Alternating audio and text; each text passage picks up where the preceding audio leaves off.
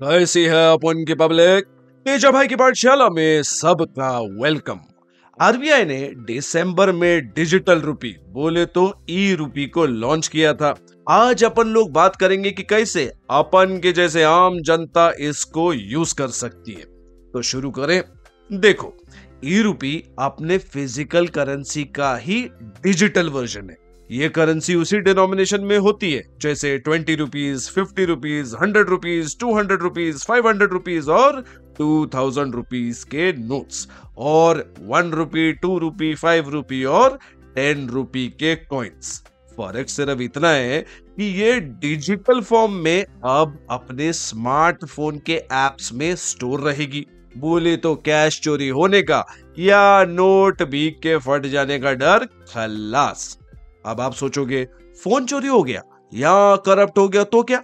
Well well, इसके advanced security features आपके पैसों को सेफ़ रखेगा ताकि उससे सिर्फ़ आप ही एक्सेस कर सको। इसको फ़र्स्ट दिसंबर 2022 को पायलट फ़ेज़ में लॉन्च किया गया था। मतलब अभी आप सिर्फ़ सिलेक्टेड बैंक्स के थ्रू डिजिटल रुपी को एक्सेस कर सकते हो। इस लिस्ट में इंक्लूडेड है State Bank of India ICICI Bank Yes Bank और आईडीएफसी फ़र्स्ट बैंक धीरे धीरे और भी बैंक्स ऐड हो जाएँगे।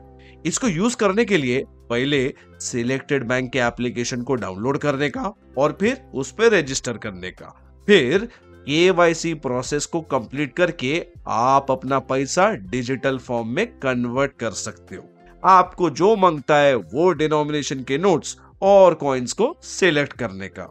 और जब भी आपको पेमेंट करने का रहेगा तो यूपीआई के जैसा आप स्कैन करके पे कर सकते हो। है ना? एकदम सिंपल लेकिन एक बात को ध्यान में रखने का, ये डिजिटल करेंसी है क्रिप्टो करेंसी नहीं। वैसे दोनों ही ब्लॉकचेन टेक्नोलॉजी पे बेस्ड है।